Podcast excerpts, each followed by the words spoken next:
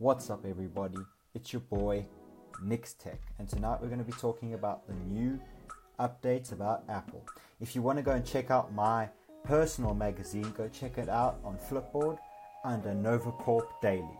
So today we can see that Apple is getting the go ahead for two new iPads. The EEC has approved both of these, and it seems to be that Apple is looking to improve this new iPad substantially compared to the old ones, such as ex- as it is expected to have features such as Face ID and could have an edge-to-edge display with significantly slimmer bezels like the iPhone X.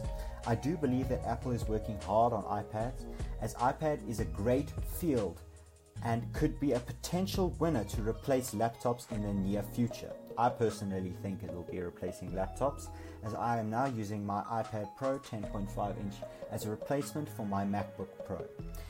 In other news that I have, we can see that Apple has issued the third beta release for iOS 11.3. All betas have now received the latest iOS 11.3 with many, many, many changes coming ahead. But the other reason why they have Apple have been improving updates so frequently, such as 11, iOS 11.2.6, was to improve the bug that was going around. This bug affected all devices, including devices in my country, that received a symbol in some sort of language, and the iPhone could not comprehend what was getting sent, and the phones simply crashed. It actually happened to me personally. My watch and iPhone could not comprehend it, and they were just kept restarting. My watch took the whole evening six hours to come right, and it finally did. Apple, the next approximately two days afterwards, Apple released the update to fix this issue. So now that that is out the way, you don't have to worry about this bug anymore. The other big features that I've been uh, covering about Apple is AirPlay 2 has been removed from iOS.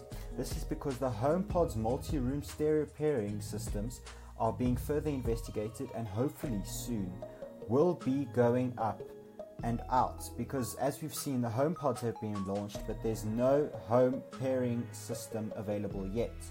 Personally, I think Apple is waiting to get this on possibly iOS 11.3.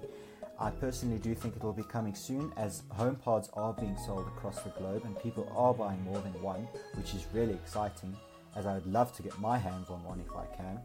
And I personally think this will be a very good idea for Apple. The other rumor is there will be a 4.2 inch iPhone SE2 rumored for WWDC 2018 launch, which is in just a few months. I really hope this is going to be an amazing phone. I truly believe it will be. And I think that the iPhone SE2 could possibly be one of Apple's best sellers. I'm still not quite sure why people want to buy an iPhone SE, as I personally think it's too small, but lots of people do prefer the size. Now, there is, um, it's been said that the iPhone SE2 will be the same size as the SE currently, and mainly will just have some few design changes, such as the camera and the obviously the OLED display. So let's hope that in WWDC, which is held in June, we'll have an amazing new iPhone SE2 product coming. I hope you guys enjoyed this podcast. Let me know what your thoughts are. And please, guys, go check out my Flipboard account where you can get the latest daily news about Apple at NovaCorp Daily. Hope you guys enjoy. Nix Tech out.